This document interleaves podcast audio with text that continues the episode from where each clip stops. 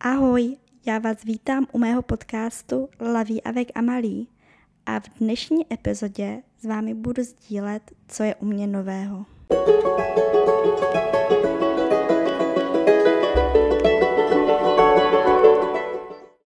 Ahoj, tak já vás vítám ještě jednou u mé nové epizody.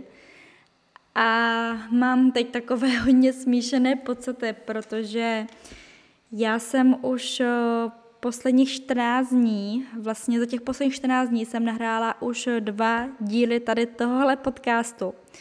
A vždycky to dopadlo tak, že na jednu stranu jsem s tím byla nespokojená, ale nemyslím tím, že bych eh, říkala něco špatně. Každopádně bylo to spíš takhle pocitově, že mně přišlo, že to nemělo úplně hlavu a patu a že jsem hodně plácala páté přes deváté. Ono podle mě to vysvětluje i vlastně teď o, nějaké mé pocity, nějakou tu situaci, kde se teď cítím. A možná proto jsem nedokázala ani vést nějaký monolog, který by byl srozumitelný a který by vám mohl takhle něco říct nebo předat. Každopádně, jak už jsem zmínila, tak dnešní podcast nemá žádné, žádné téma a chci vám tak nějak zhrnout, co se tady za tu poslední dobu dělo, co všechno jsem tady zažila a také s vámi chci sdělat to, co se bude dít, kde budu, jaké jsou změny a co bude prostě dál. A jako pokaždé, tak vám teď chci trochu popsat, kde jsem, co dělám. Teď je právě 8 hodin večer a já se vzpomínám, kde jsem nahrávala tady tenhle podcast tak týden a půl zpět a kde jsem se koukala z okna a bylo nádherné počasí. To nádherné počasí je tady s náma stále a já to fakt nechápu, protože když jsem tady byla minulý rok, tak v tuhle dobu jsem už kupovala kabát a chodila jsem v zimním kabátě. A my tady dneska jsme měli 19 stupňů, bylo sluníčko a já jsem ven vyšla pouze v tričku a v kalhotech a bylo mi krásně teplo. Je pravda, že včera a v pondělí jsem nevyšla ani z domu, protože byly strašné lejáky.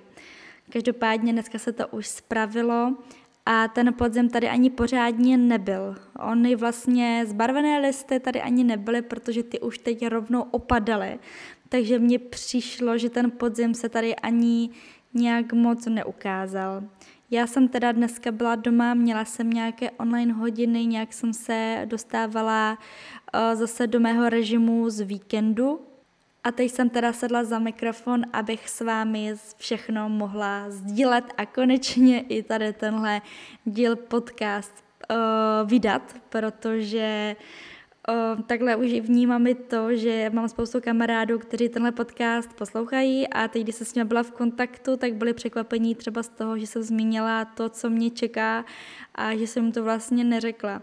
Já mám teď poslední dobou pocit, že já bych chtěla mít za povolání být prostě dobrá kamarádka a moc se kamarádům věnovat prostě celý den nebo volat kamarádům, psat kamarádům, být s kamarádama a prostě no, jak, jak říkám, být prostě, mít povolání, být dobrou kamarádkou a mít na to fakt těch 24 hodin denně. Protože teda tady mezi prací a mezi vším je to strašně náročné a já se přiznám, že já jsem ten člověk, který, u kterého je to přátelství priorita. Takže já místo, abych dělala věci, které, jako například diplomová práce, tak radši volám tři čtvrtě hodiny s kamarádkou, odepisuju kamarádkám, hledám způsoby, jak vidět mé kamarádky, kamarády. Takže na jednu stranu si myslím, že tohle je fajn, na druhou stranu tady jste nějaké pracovní um, morálky, pracovní části, je to docela um, špatné, protože ne, ono to není špatné, ano, mý kamarádi jsou má priorita, to musí být přece dobrý, ale musím trošku limitovat ten čas, abych se mohla věnovat i právě té nějaké práci, že jo, ale samozřejmě nechci prostě tady ty mé blízké zanedbávat. Ještě než eh, s vámi začnu sdílet to všechno, co jsem tady za tu poslední dobu zažila, tak eh, s vámi chci sdílet ještě můj pocit, který je pro mě hodně nový a zvláštní a tak nějak se v něm ještě plácám, protože moc o, nevím, s kam nebo co je podnětem toho, že se to um, takhle na mě projevuje. Je to asi měsíc nebo poslední měsíc, i když jsem tady stále s lidma, já tady mám ráda být i občas sama, ale pokud s někým chci být, tak tu možnost mám, protože tady mám spoustu dobrých přátel, takže není nouze o to, abych eh, tady měla nějakou zábavu, abych se tady s těma kamarádama bavila, šla někam, jela někam a tak. Na druhou stranu, já jsem eh, teď už několikrát eh, se koukala i na letenky domů, jestli náhodou není uh, nějaká možnost, že bych se otočila domů, nejlépe zůstala. Jak kdyby já jsem nevěřím tomu, že tady tohle říkám a fakt nevím, z čeho tohle takhle plyne, protože já pokaždé, co jsem byla doma, tak jsem hledala cestu k tomu, abych mohla být tady, tady, kde jsem, ve Francii protože to bylo pro mě něco, kde jsem stále mohla čerpat nové zkušenosti, nové věci a, a tak.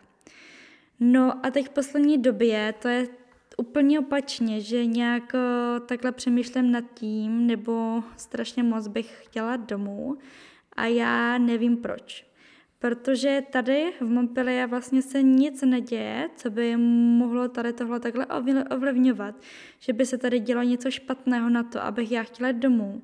Na druhou stranu, kdybych dojela domů, tak tam taky není něco, co by mě takhle mělo táhnout. Samozřejmě je tam má rodina, jsou tam mý kamarádi a to je jako věc, kterou beru jako samozřejmost, že mi chybí a že bych je strašně moc chtěla vidět. Zároveň minulý rok jsem tady tenhle pocit nějak takhle silně vůbec nezažívala. Já jsem si našla tak pár variant, z čeho by to teda mohlo být. Já si myslím, že tady tohle všechno, všechno může plynout i z toho, že je to už eh, vlastně rok a půl, dá, dá se říct, rok a půl. No je to rok a půl, co já jsem odjela pryč. A doma jsem teda strávila minimum času a možná je, i tak je to pro mě vlastně první takové dlouhé odloučení prostě s tím mým domovem a je možné, že po tom roce a půl se ve mně něco probudilo, že už to je fakt dlouho a že bych možná chtěla zůstat eh, doma zase nějakou dobu. Možná bych tam měla zůstat jenom proto, abych viděla, že třeba jo, eh, stále tam jsou všichni těmi kamarádi, stále je tam má rodina, všichni tam jsou a když tam dojedu, když se vrátím, tak tam pro mě budou a možná eh, bych takhle si jenom ověřila tady tohle situaci a zjistila to, že vím, že tam jsou a že když se vrátím sem, tak tady furt mám co se učit a něco nového nabývat. Má druhá teorie je ta, že jak teď teda později uvidíte nebo uslyšíte, tak já vám budu vykládat o všech zážitcích, co jsem tady zažila. Eh, já tady zažívám toho strašně moc a já si říkám, jestli i tady těch zážitků není až moc, což je taky jako hodně paradox, nebo je to hroz, tak strašně divné tady tohle říct, že by vlastně i zážitky mohly mít nějaký takový vliv na mě, protože přece když tady zažívám nové věci, když tady zažívám pořád nějaké věci, tak by to měl být podnět toho, abych chtěla zůstat tady a zažívat dál a zažívat víc. Ale možná i tady v tomhle případě prostě platí, že všeho moc škodí a možná ta má hlava prostě nestíhá tady všechny tyhle zážitky jako nějak strávit a jak eh, je nový zážitek, přijde do toho další zážitek hned v zápětí, tak možná je všeho strašně moc plná a může to být i jako pocit nějaké euforie, ale může to být taky pocit takového nějakého jako výbuchu, ale v tomhle myslím spíš to, že uh, se tom, to, to mé podvědomí nebo ta má hlava takhle snaží jako dostat někde do úprku, kde ví, že ten život plyne tak nějak jako postupně, tak nějak, kde má člověk nějakou jistotu, bych i řekla, a tam, kde vyrůstal, tam, kde je zvyklý, tam, kde má i ten svůj režim, který měl zajetý. A já vlastně je pravda, že pokaždé, co odedu sem, tak že jo, to je prostě pro nás jako pro lidi, co odjedou někam pryč na další dobu, tak je to náročné, i když vlastně my si to vůbec neuvědomujeme, ale už jenom to, že vy tady mluvíte prostě 24, 24 prostě uh, mluvíte tady cizím jazykem, stále. Musíte tady přijmout tu kulturu, která tady je. Musíte tady já nevím, jíte tady jídlo, které vám tady ty obchody nabízí. Když jdete někam s kamarádama, tak taky musíte vzít potaz ten jejich režim, který oni, maj, který oni mají třeba jiný. Samozřejmě neznamená to, že nemůžete se dělat svůj režim, sam, to samozřejmě jako můžete. Na druhou stranu nechcete nějak kazit eh, třeba partu, nebo vám nepřijde jako to, že vlastně vy, vy byste měli sem tady nastavit ten váš režim, který jste měli předtím. Chcete taky zkusit něco nového, ale tady tohle všechno jsou prostě pro nás změny a je možné, že i, nebo nemožné, tady je jasné, že i tady tohle je pro nás náročné a pak přijou tady tyhle momenty, kde my takhle asi tíhneme k tomu, abychom měli zase chvilku toho klidu, chvilku toho pocitu, že vlastně uh, si ten čas nějak tak um, rozdělíte, jak potřebujete a i kdyby vás nic neovlivňuje, protože já když tady mám nabídku, pojď s náma tam, pojď s náma tam, tak já neřeknu ne a těch nabídek je tady strašně moc a já chci se rozkrájet a chci být všude. Ale asi to je prostě pro tu moji hlavu teď moc a je mi to strašně divné říct, že chci, že se těším i domů, že v tom lednu dojedu domů, jo. Ono je domoc, jako je i možné, že já dojedu pak v lednu domů a že já po dvou týdnech řeknu, stačí, chci jet zpátky. Je to možné, u mě je možné opravdu všechno, jo. Takže jsem s vámi chtěla jenom sdílet tady tenhle pocit. Pokud máte někdo s tím nějakou zkušenost, tak mě asi tohle hodně zajímá, protože tady tyhle moje hypotézy jsou opravdu jenom takové nástřely, co mě tak nějak eh, napadly, když jsem diagnostikovala nějak ten můj pocit. Ale pořád se v tom cítím strašně sklíčená a nedokážu z toho nějak výjít ven. A, a nevím, no, tak uh, uvidím, jak se to vyvrbí a kdybych uh, nějak uh, cítila nějak něco nového, tak vám dám určitě příště vědět. Každopádně jsem to sami chtěla sdělat, je to pro mě nové, moc se v tom nepoznávám ale hold, je to tak. A tak se pojďme teda podívat na to, co mě tady takhle mámí a vábí na to, abych byla stále někde pryč a zažívala nové věci. Já se teda vrátím ještě do uh, z, října. Října, ano, na konci října. Ach, je to šílené, dneska je 16. listopadu a já se teď vracím na konci října a mi to přijde, že to bylo minulý týden. Utíká to. Na konci října tady byly vlastně dvoutýdenní prázdniny pro děti. Já samozřejmě prázdniny nemám žádné, každopádně um, děti, co hlídám, tak uh, měly prázdniny. Ten první týden jsem je teda ještě hlídala a tam se mi teda povedlo odjet na jeden den uh, tady kousek od Montpellier a odjeli jsme vlastně dělat speleo. Speleo znamená to, že vy jdete do jeskyně, a jste v jeskyni a chodíte v jeskyni. Já, když se mi to takhle řeklo, že prostě půjdeme do jeskyně, tak jsem si řekla, jo, dobře, tak jo, uh, proč ne? Ale samozřejmě jsem si pod tím nepřestala, nedokázala představit to, co jsme tam takhle mm, dělali, protože jsem s tím žádnou zkušenost neměla. V jeskyni jsem maximálně byla možná na nějaké prohlídce, ale ani to si třeba nevybavím. Každopádně vím, že v Česku máme nějaké prohlídky jeskyně a tak. A tady tohle spelo teda spočívalo v tom, že jsme se dali čelovku a dá se říct, že jsme dělali takové randone, takovou túru v té jeskyni, takže jsme chodili po jeskyni, koukali jsme se, jak to tam vypadá a byly tam i netopíři a bylo to strašně fyzicky náročné a i vlastně bylo náročné to, že vy jste celou dobu ve tmě. Ono se to nezdá, ale jak eh, tam není to denní světlo a vy tam chodíte, tak opravdu jsem byla z toho hodně unavená. My jsme tam vlastně šli i s lanama a byly tam i momenty, kdy jsme vlastně chtěli takhle na laně slízt dolů, ale já jsem měla strašný strach. Ostatně jako vždycky. Takže nakonec jsme to tam nějak obešli, ale taky jsme se tam plížili po zemi a chodili po velkých kameních a takhle. Bylo to super, byl to super zážitek. A když jsme pak vyšli ven, tak to není světlo, do vás úplně uh, jako svítilo, tak to bylo takový jako strašně hezký pocit, protože ono v té jeskyni, jak uh, mi ten vlastně kamarád, se kterým jsem tam byla říkala, tak ono je, je super občas se kouknout i, jak to říct, za sebe.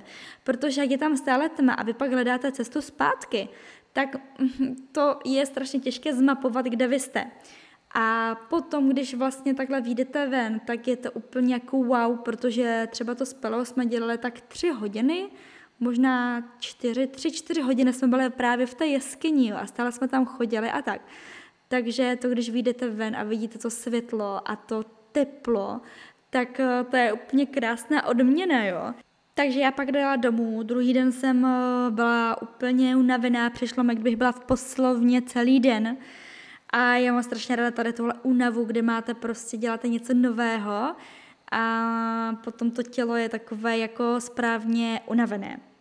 My pak vlastně uh, o víkendu, ano, o víkendu já jsem jela teda do Paříže, protože jsem jela zavést holky, co hlídám do Paříže k taťkovi a zůstala jsem teda v Paříži to odpoledne a pak jsem eh, odjížděla v neděli ráno.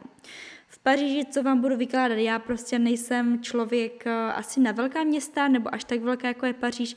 Já mám Paříž ráda, ráda se tam s někým poprocházím, půjdu někam na jídlo a takhle, ale teď, když jsem tam byla sama, tak mi z toho bylo nějak jako takhle smutno, že vlastně jsem by tam ani nechtěla vůbec být v Paříži. Člověk tam stráví ten život prostě v metru, já jsem jela tři čtvrtě hodiny metrem a to jsme bydleli kousek jako od centra, jo, takže to bylo Možná to bylo i to, že jsem měla ráno trošku špatný den, tak mě to možná ovlivnilo i tak. Ale teda v neděli jsme, jsem se vydala z Paříže do Marseille. Proč do Marseille? Protože jsme tam šli zase na randonné, na moje nejoblíbenější tady.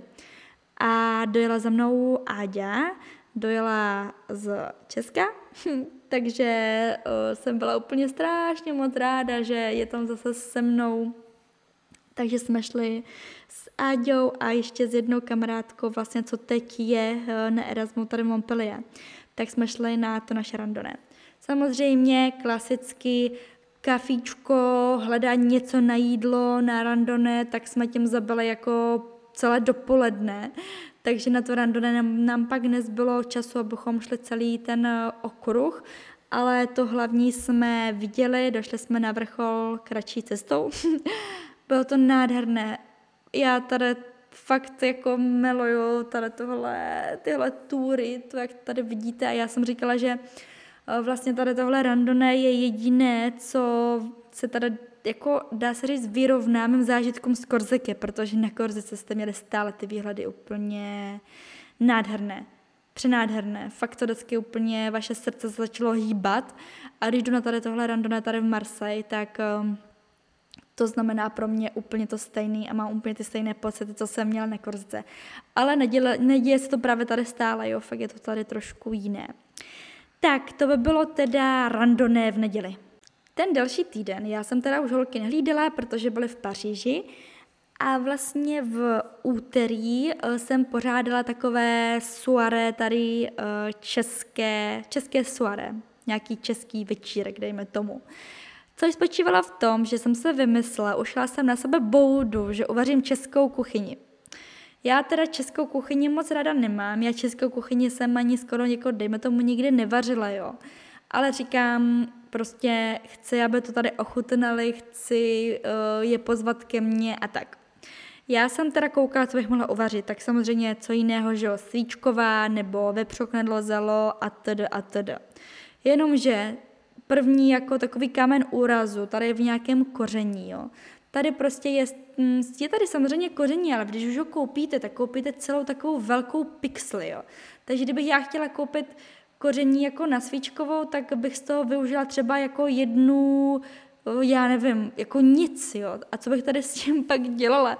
A na tu svíčku potřebujete fakt jako hodně koření a trvá to i dlouho, ta svíčková. A však víte, no já nejsem žádná česká kuchařka prostě.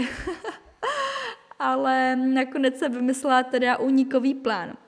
Vepříku zelo to nebylo, protože zase zelí kysané tady, jo, je to složité. já jsem si teda řekla, že udělám kuře na paprice, protože já kuře na paprice teda miluju, když mi ho vždycky dělá mamka. To je fakt něco, co hodně, hodně miluju. A ono to není typicky české, ale já jsem jim chtěla hlavně ukázat to, že u nás jí hodně omáčky a hlavně, že se u nás jí knedlíky.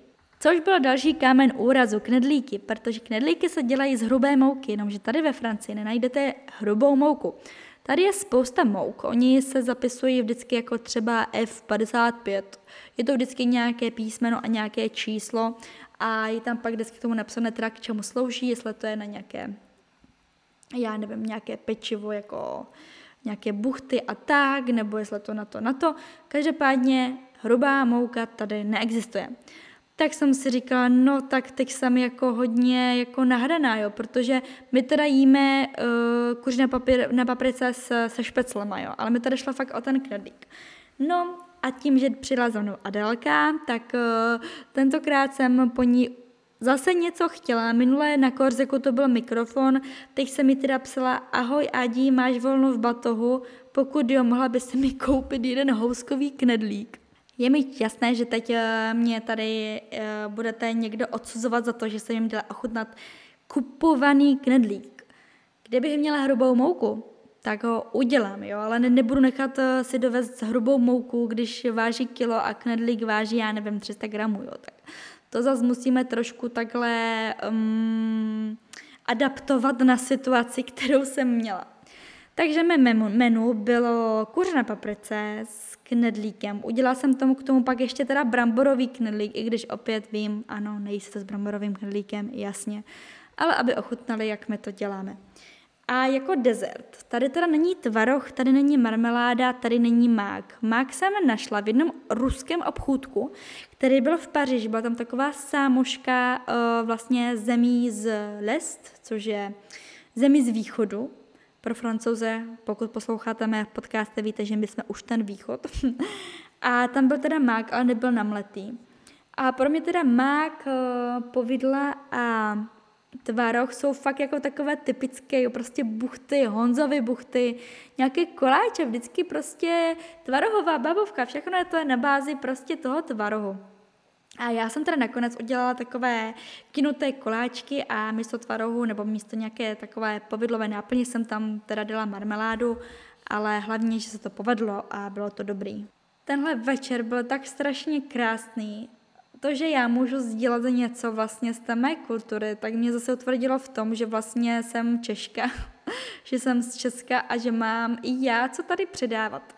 Poslouchali jsme teda písničky od Krištofa, kterého si totálně zamilovali a zpívali tady karaoke a myslím si, že příští rok, pokud bude mít Krištof koncert, tak uh, mu tam přivezu dva, dvě auta francouzů, kteří snad s ním budou i zpívat, protože to tady trénovali o 106. A prostě ten večer byl fakt skvělý. Já jsem teda našla i nějaké piva v té sámošce, koupila jsem kozel, koupila jsem Plzeň, byla tam nějaká paštika, korbáčky, když ty jsou slovenské, ale pořád je to něco, co oni tady nemají a je to srandovní, je takhle vidět to jíst.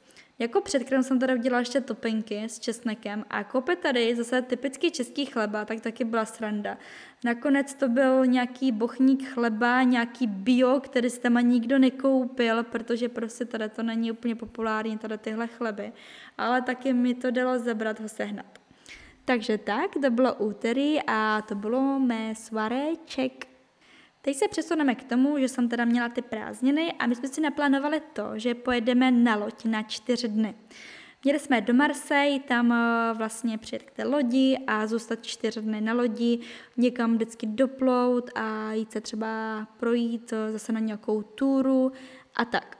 Bohužel počasí nám nepřálo, Bohužel nakonec nám počasí nepřálo a my jsme hledali plán B. Plán byl byl ten, že jsme se zbalili a někam jsme takhle odjeli a tvořili plán za pochodu. V pátek jsme teda byli uh, lozet po skalách, stále nevím, jak se tomu říká česky, takže escalade grampe francouzsky, česky říkám lozet po skalách. Máte vlastně to lano, jste přivázaní vlastně první člověk vyšplhá, to je ten, který to pořádně umí, který se nebojí, do, dojde pak, jo, vy ho vlastně spustíte dolů a pak se to vy, kteří šplháte. Já jsem teda tentokrát konečně začala opravdu začátečníkama, protože když jsem byla minulé, tak to byly pokročilí, pokročilí. A docela mě to všechno takhle vyděsilo. Takže teď jsem šla opravdu od začátku a to mi docela šlo. A pak jsme šli teda i na těžší, to mi docela, dejme tomu, taky šlo. A pak jsem byla teda už totálně unavená. Ten den byl, foukal strašný vítr, ale strašný vítr a my tím, že jsme chtěli spát venku, tak to byl docela problém. Nakonec jsme našli řešení a vlastně jsme přespali u jedné, hm, dejme tomu známé, od toho kamaráda, takže tam jsme spali hezky v domě, hm, takže nám zima nebyla naštěstí, protože když tady fouká, tak to je opravdu jako silný vítr, jo. To, kdybychom, to bychom ani stan nepostavili, to bychom uletěli i s tím stanem. Druhý den jsme jeli do Narbon, byli tam ještě naši další známí, kteří úplně nejsou um, takový jako sportovně založení, nechtěli nikam na tour nebo tak, tak jsme do, jeli do Narbon. Já jsem teda v Narbon nikdy nebyla, a musím teda říct, to tam bylo krásné. Fakt jako jsem z toho měla nádherný pocit. A ještě tam svítilo sluníčko. Teda když pak zapadlo, tak teda byla dost zima. Ten víkend se docela jako takhle ochladilo ale se sloníčkem to bylo krásné, takže pokud máte možnost to navštívit Narbon, není to velké město, je to malinké, dejme tomu, ale fakt je takové rostomilé a hezké. Ten večer jsme se nechali pozvat k našemu dalšímu kamarádovi, protože ten vítr byl stále silný a my jsme fakt se venku spát nemohli. Takže jsme jeli za ním a ten vlastně měl v plánu to, nebo udělali jsme plán, že půjdeme se najíst do jednoho bystra a tak. A pak nám volal a říkal nám, že je vlastně ho pozvali jeho kamarádi na večeři. A pro mě, jako když vám někdo řekne, že um, nakonec eh, ho pozvali kamarádi na večeři, tak pro mě to znamená jo, tak uh, my teda musíme hledat plán, uh, zase plán B, zase druhý plán. Ale tady to znamená to, že vlastně my jsme pozvaní taky, což mě přijde, že se u nás moc nevidí, že by vlastně jste pozvali domů kamarády, kamaráda, kteří jsou pro vás jako cizí, uh, zase záleží, ale takhle všeobecně si myslím, že to u nás moc nebývá. Tady tenhle večer byl zase tak skvělý, protože my jsme teda dojeli k ním, a byl to pár. Uh, on byl francouz a ona byla Polka. Já jsem teda tohle vůbec nečekala a hodně jsem tam s ní teda mluvila, ona na mě mluvila polsky, já jsem na ní mluvila česky, docela jsme jako něco i zvládali. Ona teda uměla trochu i česky, protože oni oba dva byli na Erasmu v Paříži, uh, v Paříži, na Erasmu v České republice v roce 2006. No a teda z tohohle večera já jsem byla úplně pav, protože to bylo poprvé, co se mnou někdo sdílel zážitky z Česka, které jsou uh, hlubší než jenom to, že jste byli v Praze. A bylo pro mě fakt zvláštní tady takhle jako všechno probírat, všechno sdílet a vlastně slyšet i nějaké kliše, i na nějaké stereotypy, kteří oni mají na Čechy, protože většinou to mají jako lidi, já nevím, třeba jako na ty lidi z východu, ale jako vyložení na Čechy, tak to jsem ještě nikdy neslyšela. Ono, kdyby se i někdo zeptal mě, jak jsou Češi, tak já úplně bych nedokázala jako takhle odpovědět, protože já bych to vždycky musela srovnat a říct, no víš, tohle děláme jinak, tohle děláme jinak, ale já fakt nevím, nemyslím si, že na nás Čechy vyloženě jsou nějaká kliše. Co mi teda ale zmínili oni? Za prvé mi řekli, že teda česká kuchyně jim moc nechutnala, že tam jedli nějaké utopence a tak. A že to teda nebylo úplně nic pro ně. Pak mi řekli další věc a to mi řekli to, že se jim Češi zdají takový, že nemají potřebu nějak prosazovat to, že jsou Češi a že jsou na to hrdí. Samozřejmě, jak kdyby hrdí jsou, ale není to to první, co jak kdyby od nich takhle uslyšíte, nebo co by měli potřebu stále uh, nějak uh, dávat najevo. Já si myslím, že tohle je pravda. Já si myslím, že my Češi, takhle, tím, že jsme malý stát, ale myslím si, že na druhou stranu máme i hodně takových jako světových úspěchů. A myslím si, že my jsme teda hrdí na to, že jsme Češi. Já samozřejmě jsem taky na to hrdá, že jsem Češka, ale nikdy bych neměla potřebu to nějak prosazovat nebo nějak jako stále takhle mm, někomu říkat a já nevím co.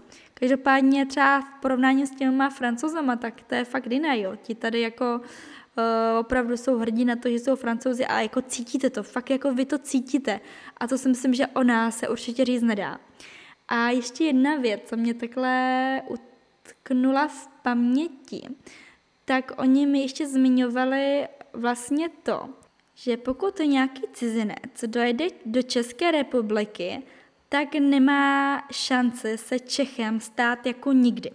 Tady tohle vzniklo z toho, že já jsem tak nějak zmiňovala to, že vlastně ta čeština je fakt těžká a mně přijde, že když člověk je to cizinec, může být v Česku opravdu několik, několik let, ale my vždycky poznáme, že to je cizinec.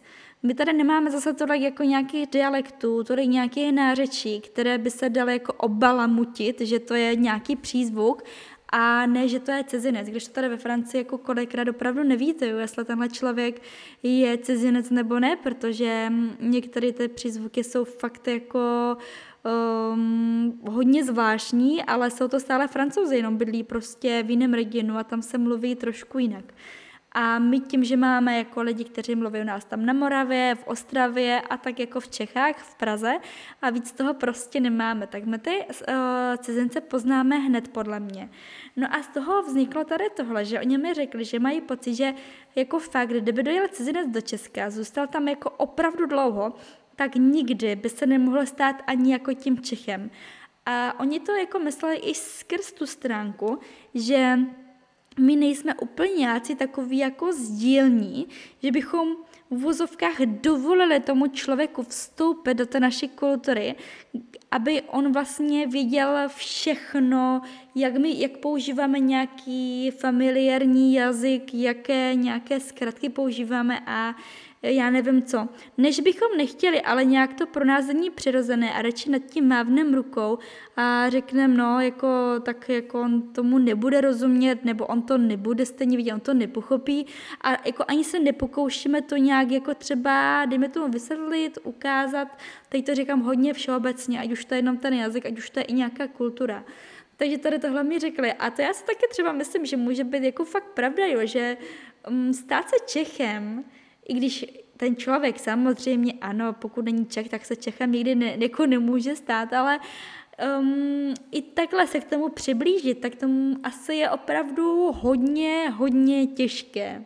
Tím, že vlastně ona byla Polka, tak jsme tam hodně řešili i tady tuhle komparaci jako Česká republika a Polsko. Já teda v Polsku jsem byla jednou a nevím o Polsku ani jako nic moc, ale hodně jsme to takhle teď uh, srovnávali tím, že mi říkali, že jako Poláci se tady skrz nějakou tu hrdost nebo nějaké tohle jsou prostě jiní, samozřejmě skrz nějaké náboženství a tak. Takže opravdu tenhle večer byl pro mě uh, přenádherný i skrz tady tohle sdílení, skrz tady tyhle jejich zkušenosti, jejich zážitky a skrz to, že já jsem mohla s někým mluvit uh, o mé zemi a oni jako mi rozuměli takhle nějak jako v tom kontextu, že viděli, o čem mluvím, že jsem to s nima mohla takhle probírat, tak to bylo skvělé, bylo to skvělé. Ráno jsme teda ještě měli před námi jeden den a to jsme teda šli zase lozit po skalách. Tentokrát to byl jiný typ eh, těch eskalád. Bylo to, jmenuje se to La Grande Voie, což znamená, že vy máte takovou dlouhou trať. Což znamená, že vlastně ten první člověk eh, vyleze ten první úsek a nevrací se, vy ho následujete. My jsme teda začali tady mm, tuhle trať a já jsem jako po pár um, takhle už výšplhů zjistila, že jako nevím, no, že teď jako člověk, pokud um, nevyleze nahoru, jak kdyby není cesty zpět, jo, vy buď vylezete nahoru, anebo to musíte jako takhle uh, slízt dolů. A tady v tomhle případě já jsem neviděla, co je horší, nebo viděla jsem. Horší pro mě bylo teda jako slízt tohle dolů, co jsem už vylezla. Bylo to pro mě nepředstavitelné. A já jsem teda měla jeden moment, kde jsem opravdu chtěla začít brčet a měla jsem slzy v očích a říkala jsem, že já to prostě nezvládnu, že já nemůžu, že je to strašně těžké, že to není pro začátečníky. A je pravda, že tady tohle samozřejmě nebylo pro začátečníky, bylo to opět pro pokročilé. Nakonec jsem to teda jako zvládla, ale měla jsem fakt jako strach z očí, jako opravdu. A na tady tohle člověk asi se potřebuje fakt postupně zvykat a nějak to zkoušet. A není to úplně něco, co by mě takhle jako naplňovalo. Já si myslím, že furt tam hraje ten strach roli a doufám, že tomu jednou přijdu i na chuť. Ale já tím, že jsem někdy ani to lezení nedělala nikde v sálu, já jsem rovnou jako šla tady na té skály, jo, tak možná samozřejmě jako je to tam hezčí, máte tam výhledy, ale na těch v tom sále se aspoň možná takhle trochu naučíte nějaké ty manévry, které prostě pak tam můžete aplikovat. Samozřejmě je důležité si koupit i boty na tady tohle lezení, které vám to pak eh, hodně usnadní.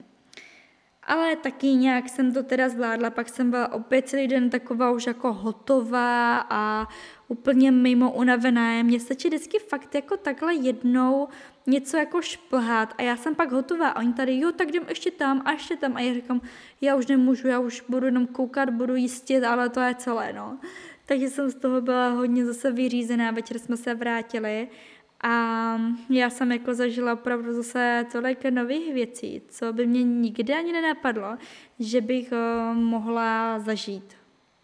A jako poslední zážitek, který s vámi chci sdílet, tak je teď poslední víkend, ze kterého jsem se vrátila uh, v neděli v noci. Jako je pravda, že občas, když tady řeknu slovo víkend, jo, tak tady to třeba někde znamená čtyři dny. Mně přijdou lidé, se kterými se tady setkávám, tak oni jako mají takovou pracovní jako dobu, že jako mně přijde, že ani nepracují skoro, jo. Takže je to takové vtipné, když jsme se vlastně v úterý všichni tam sešli a vlastně si říkáme, to je opravdu zvláštní, že jako jsme se tady sešli všichni opět takhle v úterý, v pracovní den, jo. Člověk, aby se díval do kalendáře, co je za den. Ale teda k tomu víkendu. My jsme o víkendu jeli do Alp. Jeli jsme vlastně na hranici s Itálií a náš kamarád tam měl chatu. Celkem nás tam bylo teda 13. Nějaká parta odjela už ve čtvrtek. My jsme se teda vydali v pátek, No, dojeli jsme nějak v jednu ráno tam až, protože samozřejmě pár zastávek, jako správně francouzi, tak jsme museli, tak oni museli zastavit v Mekáči, tady Mekáč je strašná bomba, já jsem teda tam jako znovu vybírala, co, by, co je nejmenší jako zlo, co vlastně bude pro mě stravitelné. A tím pádem jsme dojeli teda hodně pozdě, pak jsme si teda ještě s nima vykládali a tak. A došla jsme teda s tím, že druhý den nastáváme v 7 hodin a půjdeme na turu, abychom se ten den pořádně ožili. Takže jsme šli spát třeba o půl třetí, v sedm ráno jsem si myslela teda, že se nikdo nezbudí, ale byli jsme asi tak namotivovaní, že jsme se všichni takhle nějak jako poskládali, posnídali jsme a vlastně půlka šla tady na túru a druhá půlka šla na para, parapant, na paragliding. Já jsem byla teda samozřejmě v té části túra, a šli jsme teda na takový výšlap. Wow, jako tolik sněhu, to byste nevěřili, ta příroda, co tam byla. Uh, určitě se koukněte třeba na můj Instagram, sdílela jsem tam i nějaké fotky, ale tam dole byl prostě podzim, ale přenádherný podzim. Tam jste měli takový jako úsek stromů, který byly zbarvený do tak nádherné oranžové, do toho zelené. Já jsem tam chtěla jenom takhle stát a jenom se koukat na ty stromy a užívat si prostě tady tenhle moment. Ta tura teda o, vyšla až jako do takového bodu, že tam byl i sníh, byl tam hodně, hodně hluboký sníh a to bylo taky tak strašně nádherné, protože počasí bylo jako super, svítilo sluníčko, nám bylo teplo a vy se tam prostě takhle skáčete po sněhu a bylo to nádherné. Já prostě nevím, jak bych vám tady tenhle můj pocit předala. Já ještě stále jsem ho nestrávila, samozřejmě, jo. Takže tenhle víkend byl totálně nádherný. My, když jsme se vrátili z tury, bylo to kolem třetí, tak jsme si udělali oběd, eh, takže jsme obědvali kolem čtvrté. A samozřejmě tím, že přichází zima, přichází podzim, tak je čas rakletu. Pokud nevíte, co je raklet, tak vlastně raklet eh, je jídlo, co se teda tady hodně takhle v zimním období, aby jsme ty tuky pořádně naplnili, aby nám v zimě nebyla zima. A je to teda sír, máte um, takový stroj, ono záleží. Někdo má třeba jenom lopatičky, kde dá právě ten sír, který se roztopí a pak máte grill, na kterém děláte různou zeleninu, brambory se teda dělají a tak a my jsme měli přímo takový ten rakletovač, kde se to takhle jako setře tím nožem přímo na ten talíř. Takže my potom, co jsme obědvali, tak jsme šli najít eh, vlastně věci na ten raklet, jo. Takže my jsme pak ještě někdy kolem 9. 10. večeřali raklet a už tam bylo samozřejmě takové zase nějaké suare, zase nějaké to pivo a hrali jsme nějaké hry a tak. Já se teda přiznám, že jsem byla strašně unavená po tom, co jsme skoro nic nespali. Pak do, člověk, když si dá pivo, tak buď ta nálada stoupne a klesne, nebo stoupne a hned klesne. U mě to bylo o, automaticky ten pokles, no. Takže já jsem skončila brzo v posteli a pak druhý den jsme spali až jako do 11, do 12 a zase náš den začal brančem, což tentokrát byl opět raklet, který já už jsem teda jako cítit po tom večeru jako ani nemohla, jo. My jsme se teda udělali dlouhé, pomalé ráno s rakletem a pak jsme se šli teda ještě projít tam k jezeru, zase nějaká část lidí šli na ten paragliding a my jsme už takhle v poklídku se tam procházeli, užívali si tu přírodu a večer jsme jeli domů. Dojeli jsme opět nějak v noci a ráno, to už bylo teda pondělí, kdy pršelo, tak jsme šli odpoledne jenom do kina. Šli jsme teda do kina na film, který se jmenuje Simon Le Voyage du siècle. A tady tenhle film jako byl, mm, byl, já nevím, jak to říct, chtěla bych říct asi jako ne neuvěřitelný, ale byl tak strašně silný, že jsem tohle asi u filmu nikdy nezažila. My jsme tam teda jako o, všichni v řadě brečeli. Mě úplně cukali koutky u pusy a já jsem měla takovou chuť se tam prostě jenom jako tak rozbrčet, jako spustit všechno to, co držím. A i když třeba pak už tam byly nějaké hezké momenty v tom filmu, tak já byla celou dobu už blokovaná a chtěla jsem prostě jenom brečet.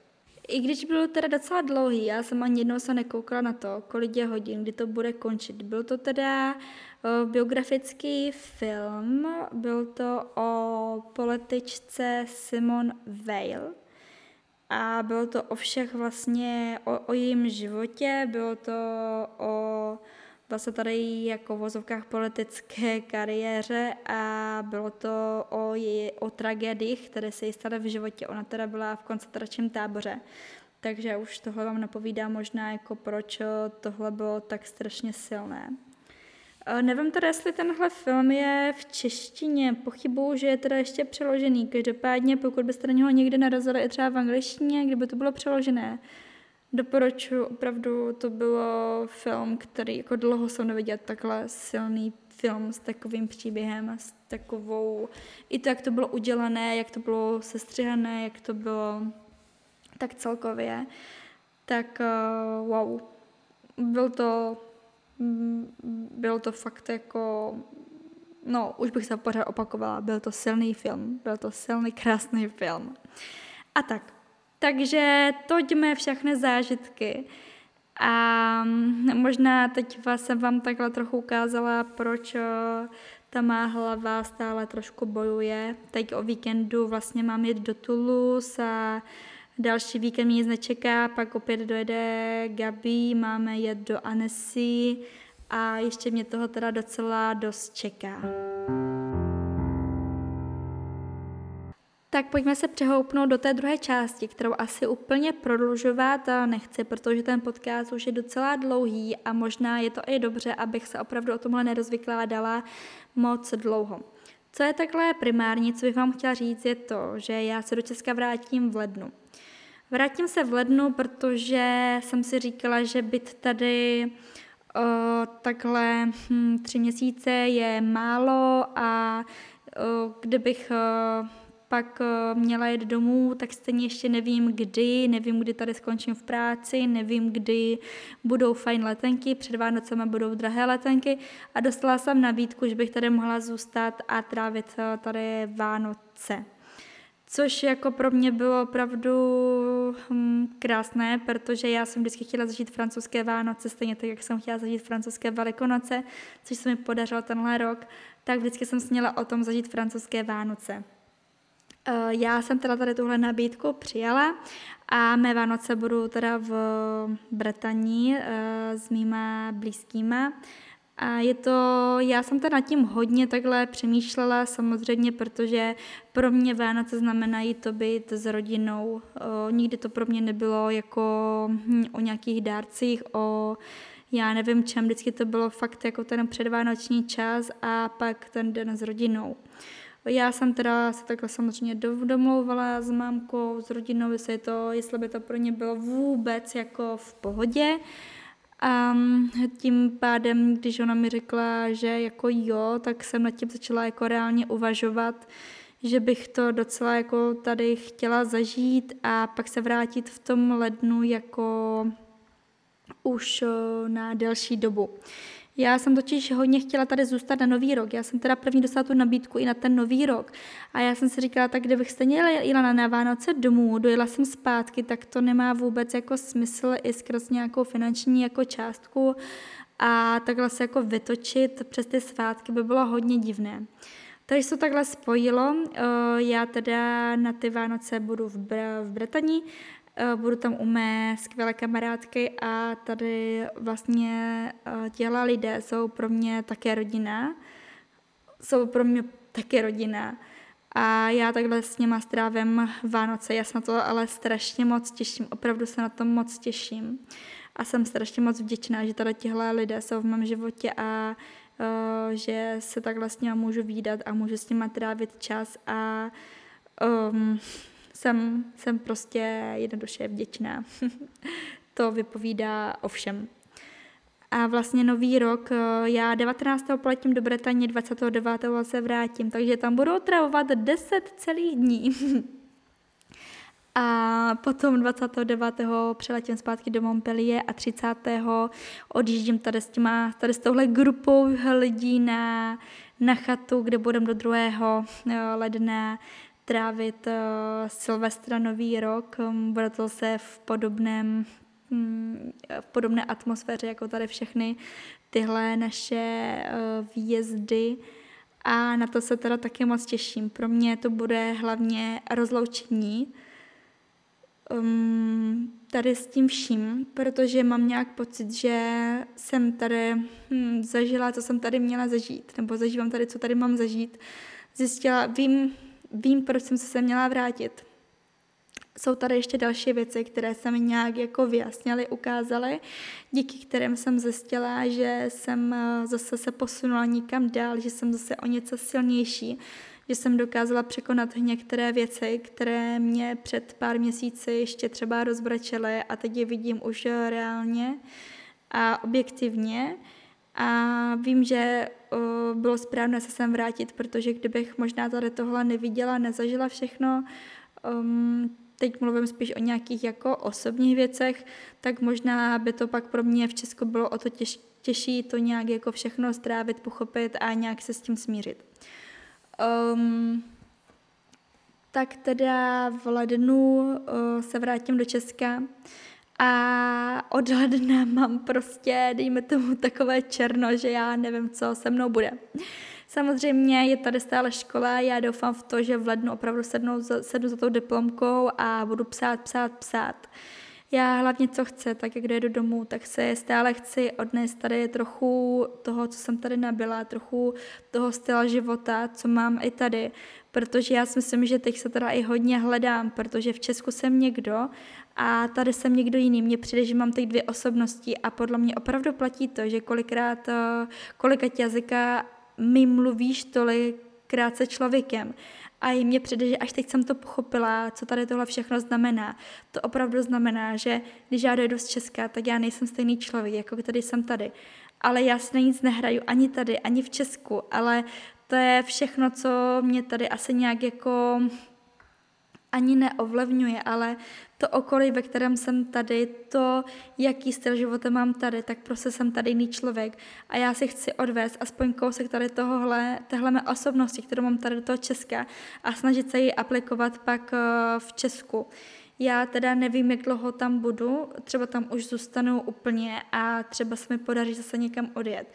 Každopádně tady tohle je to, co mě teď strašně moc tíží, že já nevím, co bude. A, a tak.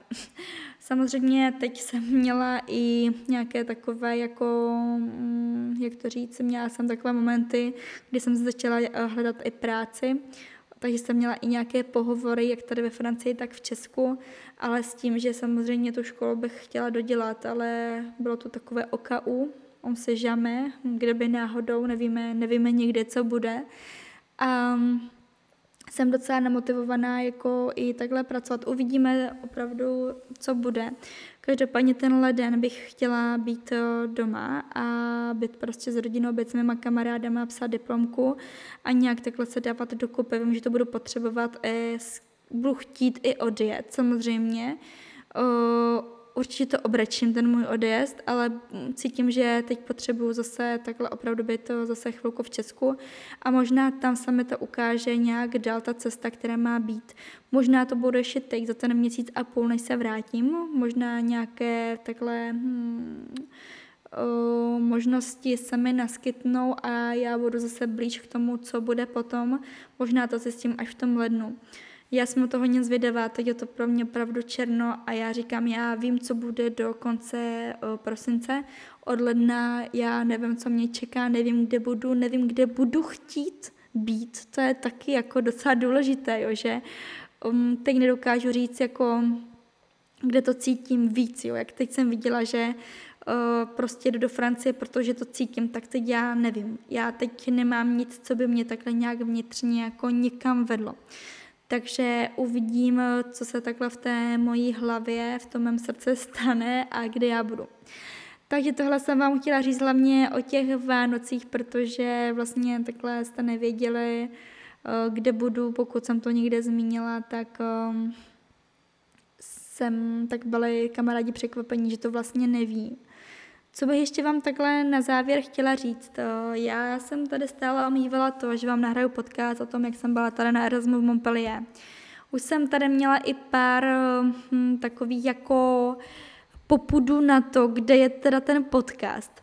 Já nevím, protože já jsem ten podcast ještě vůbec jako nenahrála, mám k tomu tolik poznámek, ale na druhou stranu, já si myslím, že pro mě je to to, že jak jsem se sem vrátila, tak já mám možná ještě pocit, že to tady neskončilo.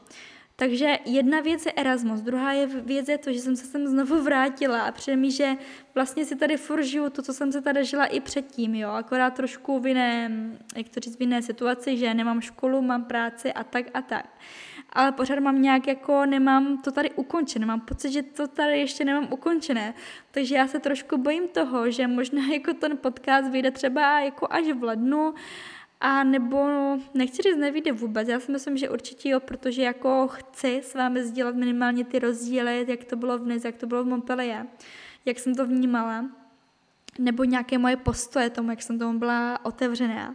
Takže určitě ho nahrát chci. Jenom hm, i kdyby potřebuji na to čas, abych já opravdu došla s tím, že jo, teď je ten moment. Já proto jsem si nedávala ani žádné nějaké deadliny na to, kde chci vydávat podcasty a tak. Já to dělám tak, jak to cítím a to je podle mě důležité, dělat to, jak to člověk cítí, dělat to, kde to člověk cítí, že má co sdílet, protože sdílet něco, čím si nejsem jistá, tak eh, to já nechci. A já už teď vím, že tady tenhle podcast půjde za váma, že já jsem vám to řekla tak všechno, jak jsem chtěla. Tentokrát to mělo i docela tu hlavu a patu. A je to vlastně asi tak, jak eh, jsem to i nahrát chtěla. Moji milí čeští přátelé, já vám moc děkuji za to, že jste tady byli se mnou dneska a že jste mě poslouchali. Uh, já vím, že tady mám většinu mých kamarádů, kteří tenhle podcast poslouchají. A chci vám říct, že mi strašně moc všichni chybíte. mám tady úplně mega slzy v očích. Je to zvláštní, ale fakt mi všichni moc chybíte. A já se těším, až vás znovu uvidím. Uh, samozřejmě se trochu i bojím toho, jak to pak bude, že nechám zase tady ostatní, se kterými tady jsem, kteří jsou pro mě důležití. Takže je to strašně těžké. Chtěla bych být uh, víckrát, chtěla bych být všude, chtěla bych být ze všema. Chtěla bych se věnovat vám všem a být s vámi. takže, takže tak, opatrujte se, buďte zdraví a Um, nezapomeňte mě sledovat, kdo to ještě neděláte, abyste tam viděli aspoň um, něco z mého života, něco z krásných Alp nebo tady z těch mých uh, výletů, pokud vás to nějak zajímá. Napište mi, pokud mi chcete něco říct nebo mě jenom pozdravit, uděláme to opravdu radost. A Mějte se, mějte se krásně. Pa Amálie. thank you